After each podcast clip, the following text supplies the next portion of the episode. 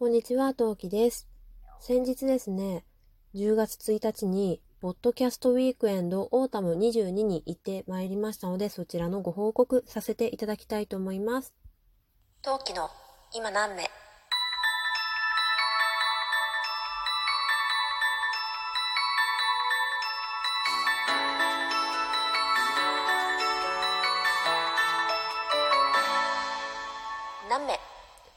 い。改めまして、こんにちは。今南目陶器と申します。今日も広い心でよろしくお願いします。というわけですね。というわけですね。はい。ポッドキャストウィークエンドに行ってまいりました。はい。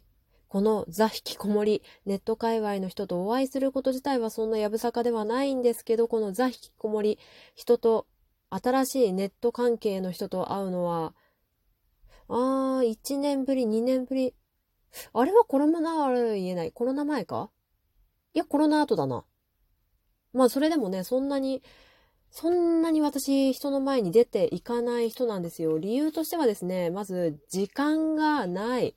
時間がない。じゃあ作ればいいじゃないかってね。まあその通りなんでございますが、あの、どうしても子供がいる身ですので、あとね、パパとのね、その、スケジュールの調整があるので、あんまり人前に出ることができないんですね。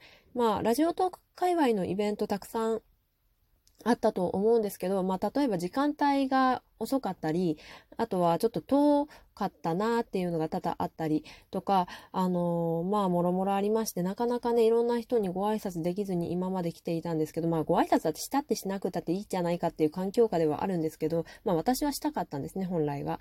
というので、今回は、電車距離とは言いながらも、まあ、私が重い腰を上げればいけなくもない距離で、かつ、パパが仕事の日で、いつも家でゴロゴロして終わる、そんな土曜日に開催ということで、これはチャンスだと思って、行ってまいりました。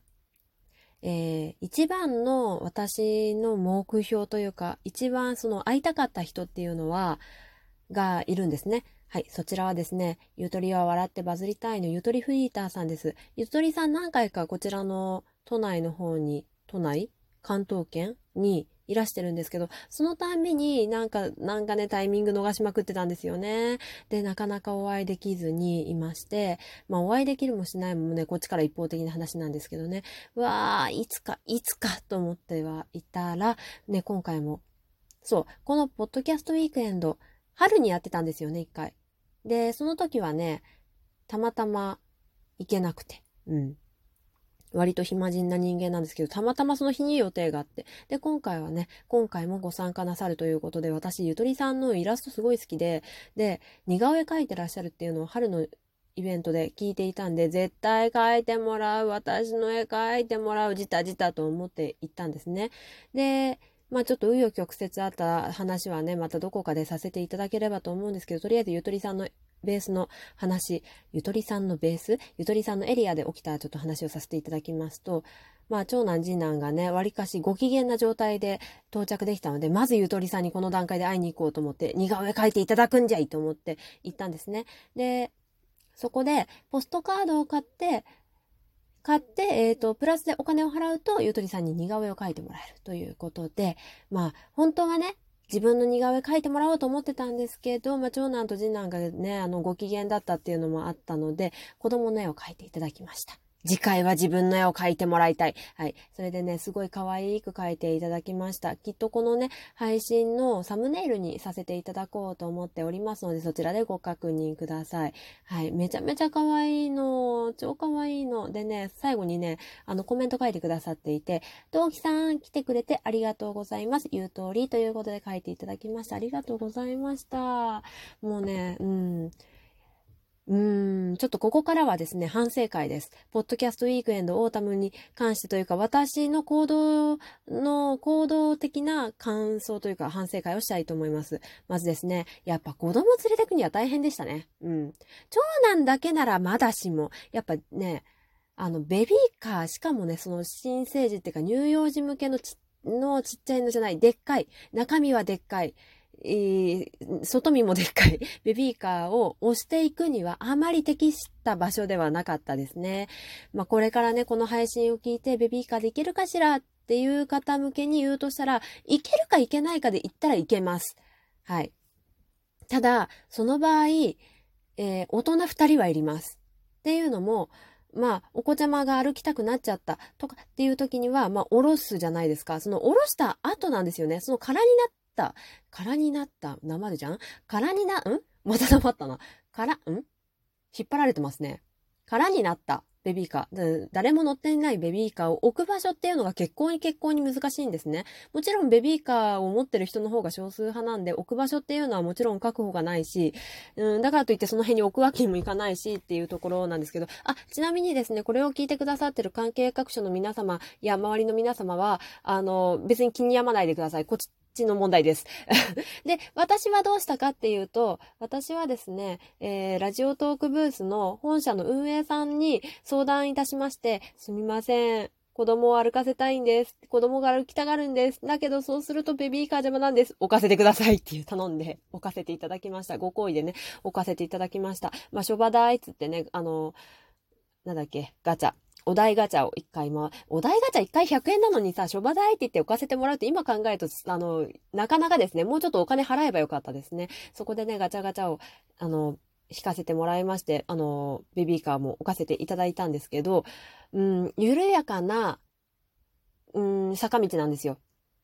なんで、あの、段差とかは、大きな段差とかはないんで、ベビーカーを、あの、で、移動自体はできなくもないんですけど、ただ、すごく盛況で人がたくさん多かったので、もう移動がとにかくとにかく大変なんですよ。周りの人も気を使ってね、避けてくださるし、とか下打ちされることも全くなかったんですけど、本当にね、皆さんいい方々ばっかりだったんですけど、ただやっぱりベビーカー邪魔だったね。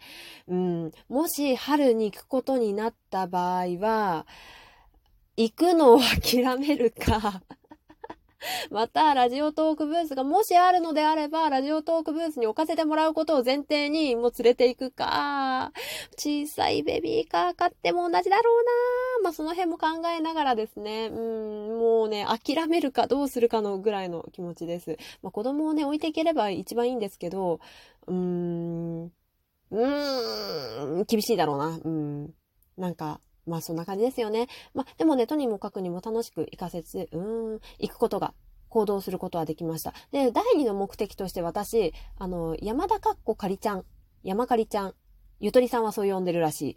そう、あの、山田かっこかりさんにお会いしたく行きたかったんですね。うん。っていうのも、最近私、あの、山かりちゃんって呼ばせていただこうかな。私もゆとりさんと、ちょっと、お揃いで。山かりちゃんが、もうめちゃめちゃ声可愛くって、これ、これご本人に聞けよって話なんですけど、山かりちゃんの声って、あの、その昔私が、まあ、今でも大好きで DVD 持ってるんですけど、あの、ワーキングっていう、あの、アニメ作品がありまして、で、こちらに山田かっこかりってキャラクターいるんですよね。もう声そっくりなんですよね。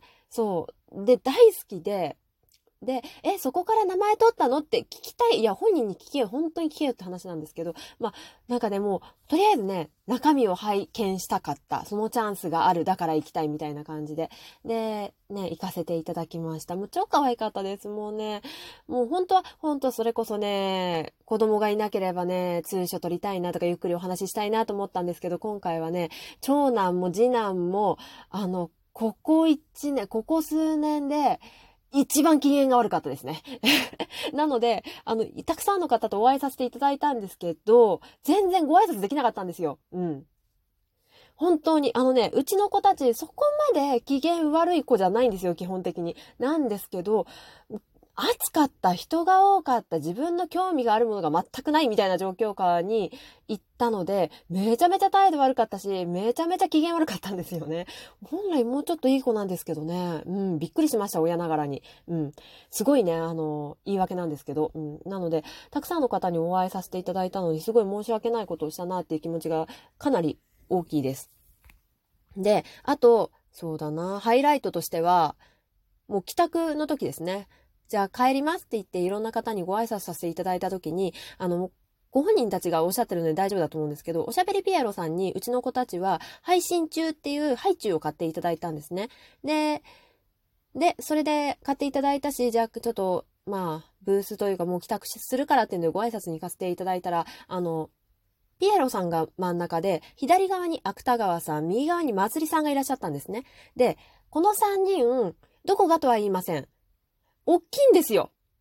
そう。もう、で、私ね、私の、私の世界観って、もちろん子供が基本なんで、基本的には自分より大きい男性っていうのはあんまりいないんですよ。ずっと下見てるから。まず子供だから。で、まず子供でしょ？パパは163センチで、あまり私と身長変わらないんですよ。で、私の自分の父は、私より小さいんですね。で、主人のお父さんもそんなに大きくはない人なんですよ。で、もう一回言いますけど、真ん中にピエロさんがいて、芥川さんがいて、松井さんがいてっていうと、すごいね、でっかい塗り壁がドンって目の前にあるぐらいの圧があるのよ。そう、だから、そんな私、今、いつも開けた世界で生きてる人間に目の前にドンドンドンって3人立たれて、で、しかも全員イケメンなの、はぁーと思って まずここで、あ、あ、そろそろ帰宅しますっていうのでご挨拶させさせていただいて、で、そしたらですね、あの、芥川さんと松井さんはその場で初めましてだったんで、あ、どうも、あ、そうなんですね、今度はゆっくりお話しましょうね、みたいな話をちょこっとさせていただいた時に、もうね、向こう側は見えないし、あの、具合が悪かった某方はめちゃめちゃ あの、ガン決まりしてるしね。これ笑っちゃダメですね。うん。まあ、すごいね、皆さん親切にしてくださったし優しかったんですけど、もうね、もう、正直帰り、帰りが一番、帰りの塗り壁がそれが一番ハイライトでしたね。はい。というわけでね、噂の井上社長のことも拝見することできましたし、なかなかにして楽しかったんですけど、満足かって言われると、次は一人で行きたいなと思いました。そんなポッドキャストウィークエンドでした。なんかまた深く話せるところがあれば、ライブかなんかでお話ししたいなと思います。それではまた次回の配信でお会いしましょう。またね。何名